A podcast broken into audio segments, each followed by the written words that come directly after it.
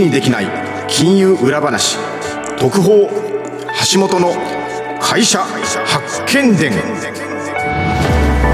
皆さんこんにちは。共同通信社編集員の橋本拓則です。アシスタントの浜田節子です。月2回ポッドキャスト配信中の記事にできない金融裏話橋本拓則が語ります。この特別版としてこの時間は特報橋本の会社発見伝をお送りしていきます。橋本さんよろしくお願いします。よろしくお願いします。この番組は取材をしたけど記事にはできない現場で起こっているリアルな裏話をお伝えしています。これまでに取材してきた企業の中からキラリと光る一社を橋本さんの分析とインタビューによってリスナーの皆さんにご紹介しようというのがこの特報橋本の会社発見伝です。今回お話を伺うのはブレインキャピタルソリューションズマネージングディレクターの黒沢雄一さんです。前回もあのお話を伺ったんですけれどもあの企業支援をしていくにあたってですね、はい、やっぱりその問題のいわゆる因果律を解き明かすためにですねこれ図解にしてこれ構造化してこれ示すっていうことが極めて重要だっていうことが行動変容をしていく上でですねあなるほどなというふうに勉強させていただきました。はい。えー、今回もその話の続きじっくりと伺っていきたいと思います、はい、それでは進めてまいりましょう。この番組は変化を生み出し共に未来を作るブレインキャピタルホールディングス日本経済新聞社の提供でお送りします。記事にできない金融裏話特報橋本の会社発見伝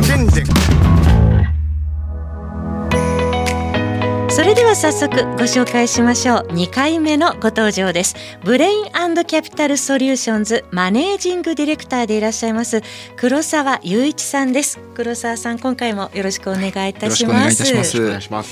黒沢雄一さんのご紹介です1982年神奈川県のお生まれ。同志社大学工学部をご卒業後アクセンチュアにご入社。KPMG コンサルティングなどを経てブレインキャピタルソリューションズに参画されました。数年前からは家業でいらっしゃる建設会社の代表も務めています。製造業、小売業、石油の元売り、IT 企業、金融機関、食品卸業など幅広い業種において事業性の検討、事業計画策定、組織設計、デジタルマーケティング、コスト削減、業務改善、IT 活用など企業運営に関わるテーマから現場運営に関するテーマまで幅広い経験をお持ちでいらっしゃいます。また、中小企業経営、同族経営の実務経験を踏まえて理論先行でではないリアルな商売と組織運動の現実を重視され働く方々がこれならやれると思える実践的な事業の勝ち筋を見出すことで事業の活性化組織の活性化に日々邁進されていらっしゃいます。よろしくお願いします。また黒沢さん。よろしくお願いします。あのですね、まあ前回はその問題の把握をしてその行動変容していくためのこのアプローチって話だったんですけど、多分ですねこれ金融機関の方々もしくはこれ事業会社の方々もいやそれはまあなるほど分かったと。分かったけど具体的にどうやってやるんだよと、はい、っていう悩みはですね聞こえてくるように私は思えるんですけど。これやっぱりあの実際のこの企業の現場に行った時にじゃあ損益を改善させたいとか、まあ、生産性をこれあの改善させたいとか、まあ、価格交渉だとか、ここに投資すべきかどうかなとかですね、じゃあ見積もりを改善させたいんだけどなとかいろいろ悩みありますよね。うんね、まずなんかそのなんかどうしてこういうやらなきゃいけないことは分かってるんだけど、うん、なんかこの具体的なアプローチがよく分からない、うん、っていう思うと思うんですけど、はい、何がボトルネックになってるのかなと思うんですけど。ボトルネックになってるところも含めて、やっぱり把握をまずするという意味で言うと、まあ、あの前回その因果率を解くっていうのはお話ししましたけども、はい、やっぱりもう一個大事なのがやっぱりその数字で実態を捉える。はい。えー、濃淡を捉えるっていうことなんですね。うん、でそこっていうのはまず定量化をする、まあ、数字化をするってことなんですけども、うん、一番初めにややっていただきたいなっていうか、まあ、我々必ずやるんですけど、うん、あのやっぱり採算をしっかりと把握すると。採算ですか、はい。まあ、でも売上とか利益っていうのは別に計算書で出てますけど、はい、採算っていうのはそういうことじゃなくてってことですか？そうですね。やっぱあの決算書で出てくるっていうのはもう全部結果ですしまるっとまるっとさらに言うとこう集約されたものの結果でしかないんですよね。はいはい、だからそのどこにアプローチしていいかとかいわゆる例えば収益を改善しようときに価格交渉する時もま、んべんなく価格交渉やってたらきりがないわけですよ。あなるほど、はいはい、どこの製品に対して価格交渉するのかとか、ね、あとはポイントを絞ポイント絞らないといけない。生産性上げようっていうのもよくあるんですよ。みんな生産性上げるぞって言うんですけど、うん、じゃあどこの生産性を上げたらいいのか。ああちょっと抽象的な話をしちゃってるわけですね、はい、そうなんです。でここはより具体的に行動する単位の範囲で行動する単位って言ってます言いますかね、うん、やっぱり例えば製品別で見るとか店舗別で見るとか、はいはいはい、こういったこう具体的な損益の単位で見ないとアプローチする先がわからないはずなんですよ。しかも数字でですね。数字でまずシンプルに、うん。この1個あたりの1個あたりこの製品の売り上げは今会社にいくらついてるんだっていうのが、これあの小売とかであると、いわゆるポストユーズシステムレジレジがあるわけですよね、レジがあるわけですからこの製品でいくら売れたっていうのは分かるんですよ。よね、ただこれ製造業とかになると、日々いっぱい作ってるわけですよ現場では、だけどこれ1個あたりいくら売れたのかどうか、1か月通して、はい、その受け取ったお客さんですよね、うん、顧客側がこんだけうちは研修しましたよって、うん、買い取りましたよっていうデータをもらって初めて、あこんだけ売り上げついてんだっていうのが見えるわけですよ。まあ、見えますよね、はい。はいはい、これが1か月単位で一個一個 PDF とかあ、まあ、いわゆるそのなんですかね帳表っていうんですけど、うん、いわゆるその紙の資料みたいなので送られてくるわけですよ。伝票みたいな伝票みたいなので毎回送られてくるんですよ。でこれが全部そのフォーマットが違う。フォーマットが違う上に、あの電子化されてない。要要はもう紙。紙が送られてくるそう電子ファイルではあるんですけど要はそのエクセルみたいな感じで入力転換できないできないんですよ。はははだからみんなこうデータとして取り組むのにものすごいいちいち手入力をしないといけないわけですよね。自分たちのシステムとかエクセルに。この製品でいくらとかいくつ単価いくらとかって入れないと売上の計算ができないわけですよ。はい、毎回紙でか、まあ、ファイルで送られてきますから、はい、もう計算機で叩くか、まあ、エクセル入れるしかないわけですよね。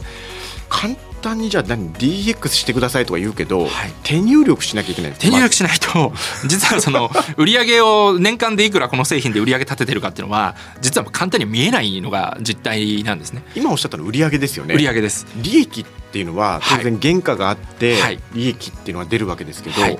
じゃあ売上もそう手入力しなきゃいけないってことは利益も手入力でしか弾けないんじゃないですか、はい、おっしゃる通りで売上を登録するのも大変だし、その内訳のその原価の内訳？原価の内訳はい、はい、原価の内訳。例えばどういうのなんですか？材料費とか、はいはい、まあ、外注費とか、はい、働いてる方の時間の情報とかを取ってでこの製品を作るのに何分かかったか、はい、人がどれぐらいの手間暇かけてやってるかと、はい、これを取らないといけないんですけどそれってどどうやって取るんですか？これみんなあの製造現場だと大体日報っていうのを 作られていて、はい、でこれ中小企業だと日報紙なんですよ。手書きの紙。手書きの、はい、手書きの紙で各工程ごとに、まあ、現場の方が手で書くわけですよね。はい、でそれが何枚もあるわけですよ。でそれをまた手入力でシステム入れないといけないわけですよ。それと手入力をして、はい、えっと、売上がまたこの手入力し、はい、で、えっと、労務費っていうのを手入力し、はい、まあ、そこに材料費とか、まあ、外注費っていうのもとこも手入力していって、でここで差し引いたり足したりは引いたりし,、して、これでようやくその一つの製品の粗利とか、まあ、営業利益っていうのが、まあ、ようやく出てくるわけですよ。出てくるとそれって普通の中小企業でやってるんですか？これがですねやっぱ先ほど申し上げた大変なんですよね。大変なんですよ。その作業。手入力作業はものすごい大変なんですよ、はいはいはい、だからやろうとはするんですけど、ええ、でやってないやれてないケースの方が圧倒的に多いんですよ。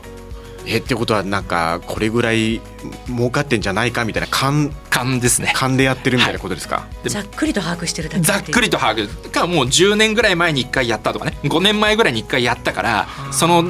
イメージでいるんだけどその単価だって変わってたり原価だって今の時代って上がってたりするじゃないですか。採算崩れてるはずなんですよいろいろと。その辺が今の実態を捉えないでなんとなくやるんですよ。じゃあそのソフトウェアを使って DX でボタン一つでなんか計算はしてくれますよはい、出力はしてくれるんですよ。グラフで綺麗に作ってくれるのは今時できるんですよ、なんだけどその手前の情報入力はどこまでいってもこれ標準化っていっていわゆるそのシステムに入るような仕組みっていうのは簡単につけない企業ごとに全部違うので超アナログな超アナログなんですよ。はで我々入る時とか、まあ、もしその機関さんもそうですしその一つ一つの会議者企業さんもやる時はまずこの情報の流れですよね。うんっていうのがどういうふうにどういうデータでどの頻度で来るかっていうのを確認して、それを誰が登録するのかっていう業務の流れも作って、でここ作んないとデータは集まってこないので集まってこないってことはさっき言った一つ一つの採算が分かんないから価格交渉すべきその製品も特定できないし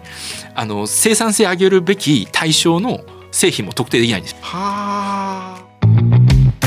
記事にできない金融裏話特報橋本の会社発見伝。これ採算を出さなきゃダメってこと？それをやっぱ出さないと出さないとあれやろうこれやろうってさっき言った通りこうその100個のアイテム出たら100個やるんですかって話になっちゃうわけですよ。例えば100品番使ってるんだったら100品番全部交渉するんですそれ無駄なことなんですね。でなんでかっていうとやっぱり売り上げをですね順番に並べてっていただきたいんですね。各製品ごとに売り上げを並べると、はい。はい、これよく28の法則とかってよく一般的に言われるんですけど2対8みたいな。2対8の法則で大体その製品の2割で売り上げの8割は作ってる、うん、おはいはいはい。っていう主力商品みたいな、ね、はい、もう大体これがどの会社も大体これなんですよ、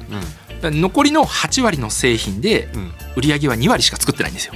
ってことはこの残り8割の製品に対して値上げ交渉してもインパクトが弱いんですよね。はいはいはいはいなるほど、はい、残り8割に対して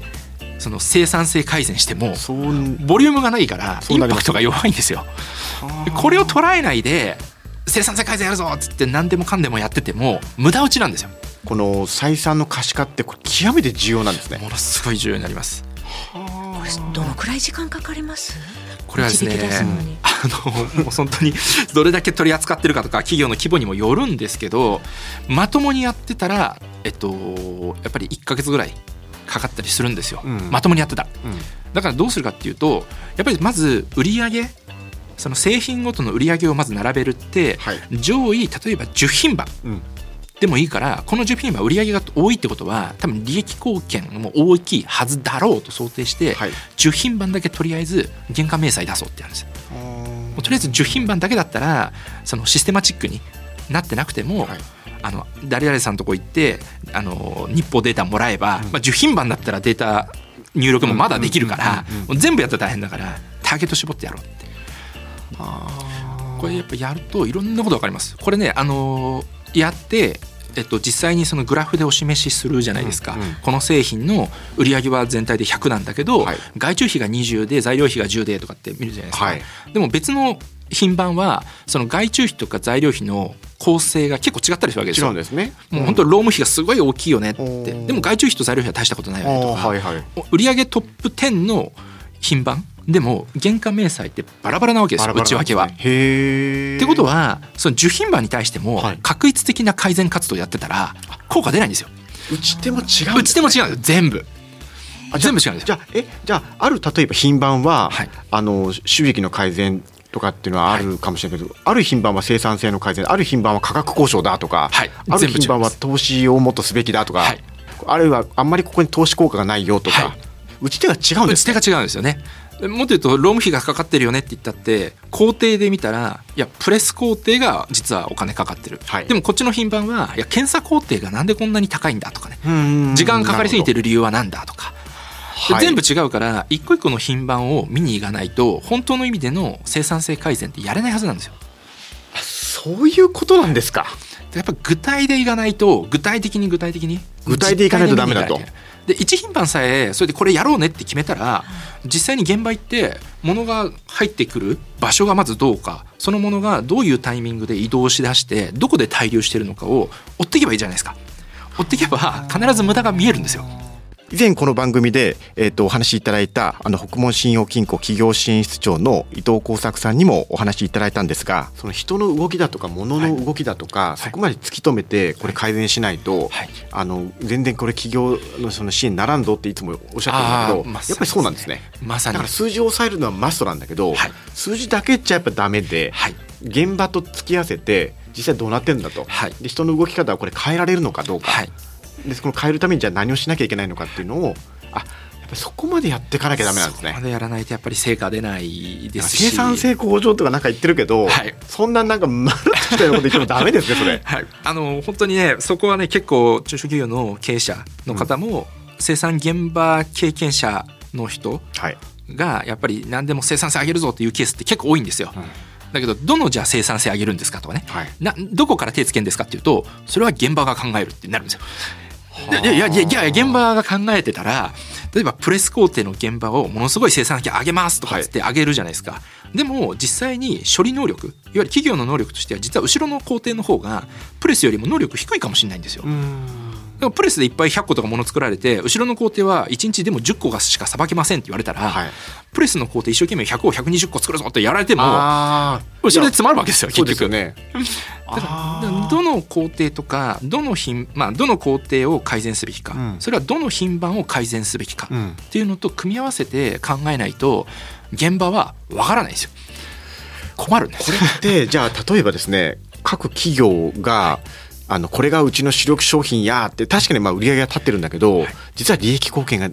薄かったりとかケースあります。あるいは、まあ、それって逆に改善の余地があるってことだと思うんですけど、はい、これ全く経営者の人があそうなってるのっていうケースもあるんですか？実際に支援されて。やっぱありますよ。やっぱりあの売上トップ10がそのまま利益トップ10とは限らないケースってあるんですよ。こう品番で見たり顧客別採算とかで見たりとかした時に、もう上位例えば10のうち実は半分は赤字ですみたいな。ケースもやっぱ調べると出ちゃうんですよ。えっと、商品別採算と顧客別採算。そうですね。商品別あの採算を見て、うんうんうん、でもう一個はそれの集約である顧客別採算を見るケース、ね、どの取引先の取引が実際どうなってるんだってことですか、はい。はい、例えば品番別で価格交渉しようと思っても、はい、価格交渉する相手はどういうかっていうといやこれは確かに赤字かもしれないけど別の品番で黒字なんだからトータルで黒字なんじゃないのって言ってくるわけですよ。それうちとうちで取り扱ってる品番そうそうそうそう。あそうかそうか。複数の品番を扱ってる取引業者の場合、はい、いや全体で見ればっていう話をされちゃうんですされちゃうんです。そうするとこう交渉が弱くなるじゃないですか、はい、全体でもじゃあ実は赤字なんですって言えるかどうかは大事なんですよ。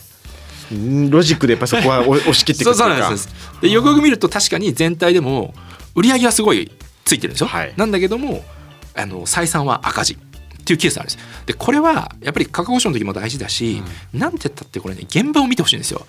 うん、ななんでかっていうと売上ついてるってことはやっぱそれ相応にやること多いから売上がついてるはずなんですよ。そうなりますね。だから現場の負担はものすごいあるはずなんですよ。多いでしょうね。はい。なんだけど赤字なんですよ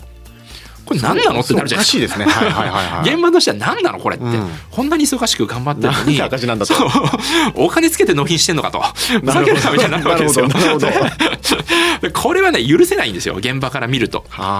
でこういうのはやっぱり変えないと。現場の不満ってねいやなんか反乱起こしますよね。そう。やっぱりね、うん、不満とか負担っていうのを解消しようと思ったらこういうことをやっぱ直さないと納得感ないですよね。記事にできない。金融裏話特報。橋本の会社発見伝。これ例えばですねあの今私なんかよく銀行の人とか取材するんですけど、はい、いやあのいや企業支援とか銀行の人にはちょっとハードル高いとか、はい、なんかそんなね事業とか難しいことはできないとかって言うんだけど、でも一方でなんか数字のプロのなんかっていうふうに、はい、少なくとも中小企業の方って思ってますよね。あと思いますね。金融機関に対してはすごくそう思ってると思います、ね、じゃ今その黒沢さんがおっしゃったような、その品目別の採算をい。わゆる可視化するとか。あとは例えばあ顧客ごとのその採算を可視化するなんてことは、もう銀行の人の能力だったらできるあできると思います。できますか？あ全然できる。できると思います。本当にだからそこに時間をかけていいっていう環境が多分金融機関さんの中でも必要だとは思うんですけど、うんはい、しっかりとこう会社の中に入って、うん、で会社の中でどこにどういう情報があって組み合わせればちゃんと採算が出るのかっていうところを多分その本当に本業支援としてサポートいただけるんだったら多分企業にとってはものすごいありがたい話だと思いますね。だしその企業のそのさっきおっしゃったようなね売り上げが出てるけど実は全然儲かってないとか、はい実はその売上の3番目だったんだけど、ここの利益貢献がめちゃめちゃすごいとか、はい、それが分かるわけですよね。分かるんです。あじゃあどこに投資すべきかとか、はい、今これ投資しても実は無駄だとか、そういうのも分かるし、るんです。投資戦略にも影響してくるってことなんですね。あもちろんです。ってことはこれあれですよね、まあ、黒沢さんのところはあの大変、まあ、ちょっとねなかなか業況が厳しいというか、はい、そういう企業さん問題抱えている企業さんの、まあ、支援ってことなんですけど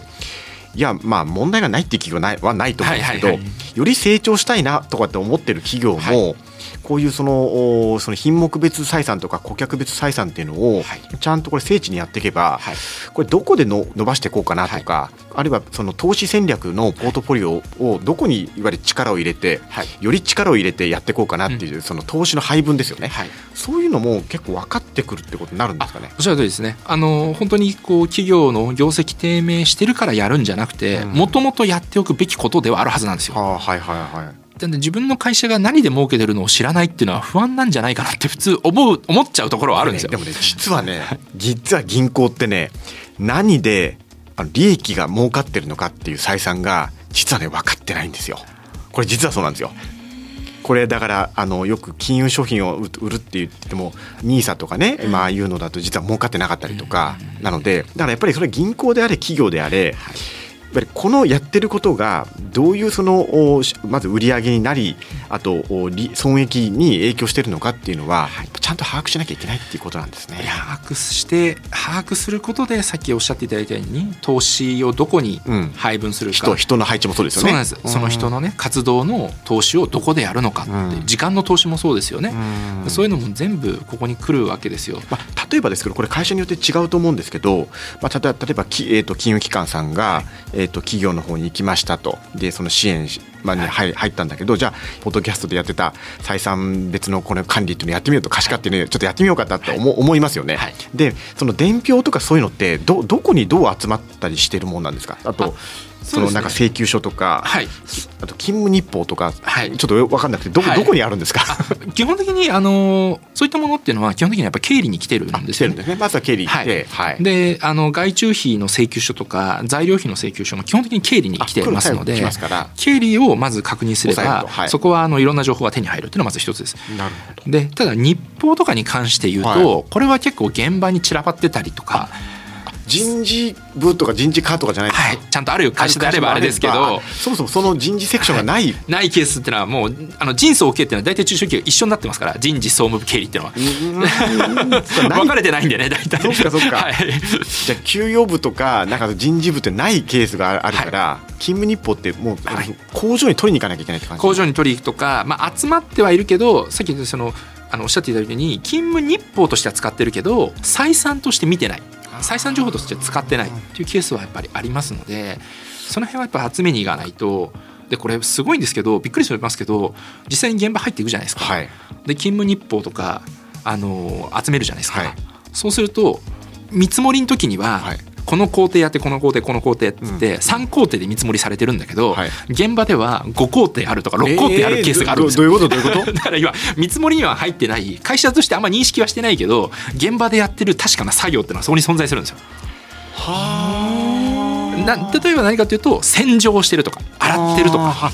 洗わなきゃダメだから。洗わないとその後あの汚れがついちゃうとかあと納品するときにちょっと梱包をきれいにしとかないと受け取ってくれないとか。えでもそれってちゃんとその請求すべきじゃないですか？これが意外と請求できてないんですね。そうなんですか、はい、でもそれって価格交渉とかのそうネタには当然なります。よね。なります。あそういう見落とされてるプロセスもあるんです、ね、すごく多いです。やっぱりこう何年も例えばその1年2年とか、はい、その生産活動してると途中でなんか不良があったとかクレームがあったとかってあるわけですよ、うん、だからそこを丁寧にやろう丁寧にやろうみたいな。サービスで。そう。でそれ請求したらいいんですけどやれてなくてで見積もりもないし生産計画のその指示書っていうのがあるんですけどそこにも意外と入ってない。で現場はやること分かってるからやってるんですよ。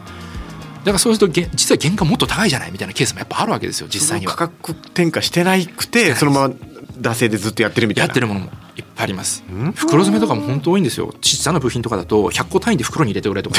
100, 100個って一個一個測り測って入れてるんですよ。手間かかりますね。それに一人貼ってたりするんですよ。あそこは全然価格交渉には なってないですし乗ってなかったりとか。そもそも本当に袋100個単位で入れなきゃいけないんですかねっていないんですかと。もうそこから交渉したいぐらいなんですよ。ということは逆に価格交渉っていうよりもそのプロセスをなくすってことだってあり得るし。お互いにウィンウィンだったりするケースもあります。別に向こうも別にそんないちいち袋破るの大変なんだけどっていうケースもあるわけですよ。数字は大事なんだけど、うん、数字だけ見てたらダメで、ね、やっぱり現場とリンクさせないといけない、ね、数字に見えないなんか余計な作業をやってるみたいな。あるんです。本当にありますんでやっぱり現場を見て何が起きてるかを見れば、うん、どこに改善余地があるかってやっぱり分かるんですよ。記事にできない金融裏話。特報橋本の会社発見伝。一般的な、まあ、この金融機関って企業から決算書とかいただくことができるじゃないですか、はい、じゃあその企業支援を聖地に中小企業支援を聖地にやっていくにあたって、はいうんなんか最適の財務資料ではないってこと、はい、あそういう意味だとこう問題がこういうところにあるんじゃないかとかね、うん、改善にこの辺に余地があるんじゃないかっていうのは確かにその仮説を作る。入り口をそう目星を作ったり入り口としてあの整理を頭の整理をするという意味ではこんな感じかなとかっていうのをもう決算書ぐらいしか先にまあすぐ手に入る情報ではあるので、うん、まず決算書で見るのはいいと思うんですけど、はい、決算書見て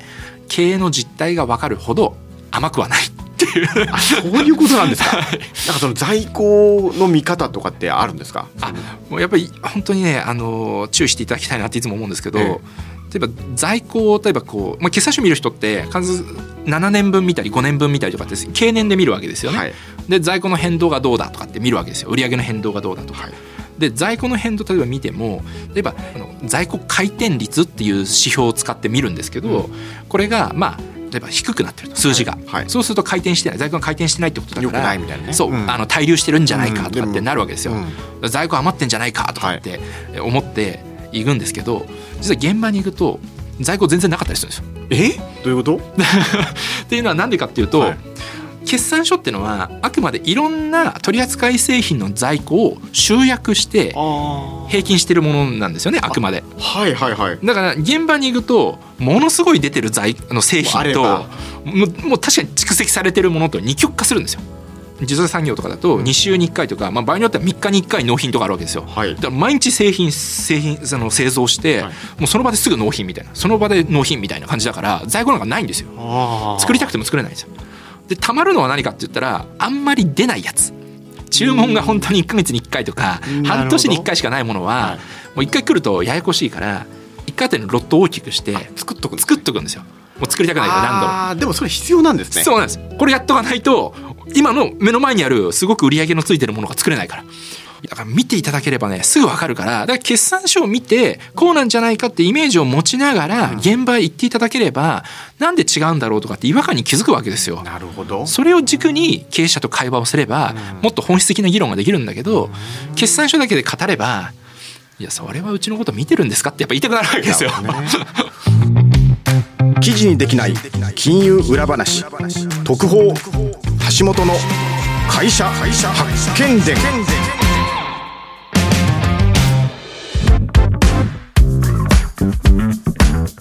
それでは最後に取材後期として橋本さんにまとめていただきます。あの金融機関の方々はその数字のプロを辞任するんですけれどもでも実際今日お伺いしたようにですね現場と数字がリンクしないリンクしてない数字っていうのはそれで語ってしまうとこれ逆にこれ怖いなということが本当に感じました。なのでまずは今日黒沢さんがあのご指摘いただいたんですけれども品目だとかですね顧客ごとの採算っていうのところからですね数字のプロとしてですね、えーと、採算のこの可視化っていうところに取り組んでいただいてで中小企業支援で困ったらあの黒沢さんにちょっとご連絡するということで、えー、今日は大事かなというところです。はい。さてここまで黒沢さんにお話を伺いましたがブレインキャピタルソリューションズの企業支援の取り組みに興味関心がある金融機関や企業の関係者の方はぜひ同社へお問い合わせください。詳しくは番組ウェブサイトをご覧になってください。え、今回もブレインキャピタルソリューションズマネージングディレクター黒沢雄一さんにお話を伺いました。黒沢さん2回にわたってどうもありがとうございました。どうもありがとうございました。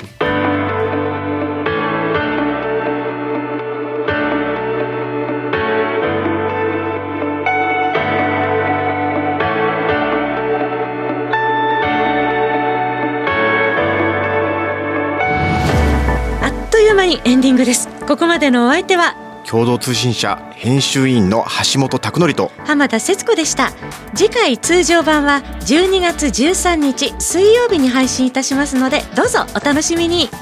次回も語り尽くします。ぜひお聞きください。この番組は変化を生み出し共に未来を作るブレインキャピタルホールディングス日本経済新聞社の提供でお送りしました。